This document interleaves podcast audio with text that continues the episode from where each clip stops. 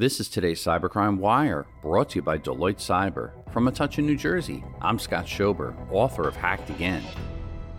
The Vice Society ransomware gang claims an attack on one of Germany's largest universities, as reported by The Record. The Vice Society ransomware group said it was responsible for a November attack against one of Germany's largest universities.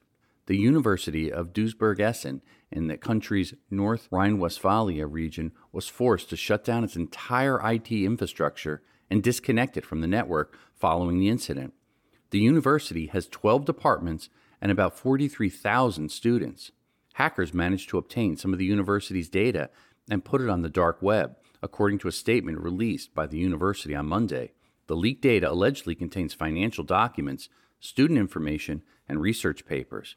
At the time of publication, the university had not responded to the Record's request for comment.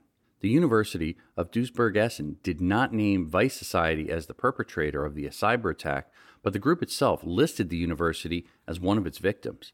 The university said the reason its data was leaked was that it refused to comply with the attackers' demands and did not pay the ransom. Reporting for Cybercrime Radio, I'm Scott Schober, author of Hacked Again. New every weekday, the Cybercrime Wire is brought to you by Deloitte Cyber, a worldwide leader in cybersecurity consulting. To empower your clients with understanding and trust for a cyber-powered future, visit Deloitte dot com slash cyber. For more breaking news, visit cybercrimewire dot com.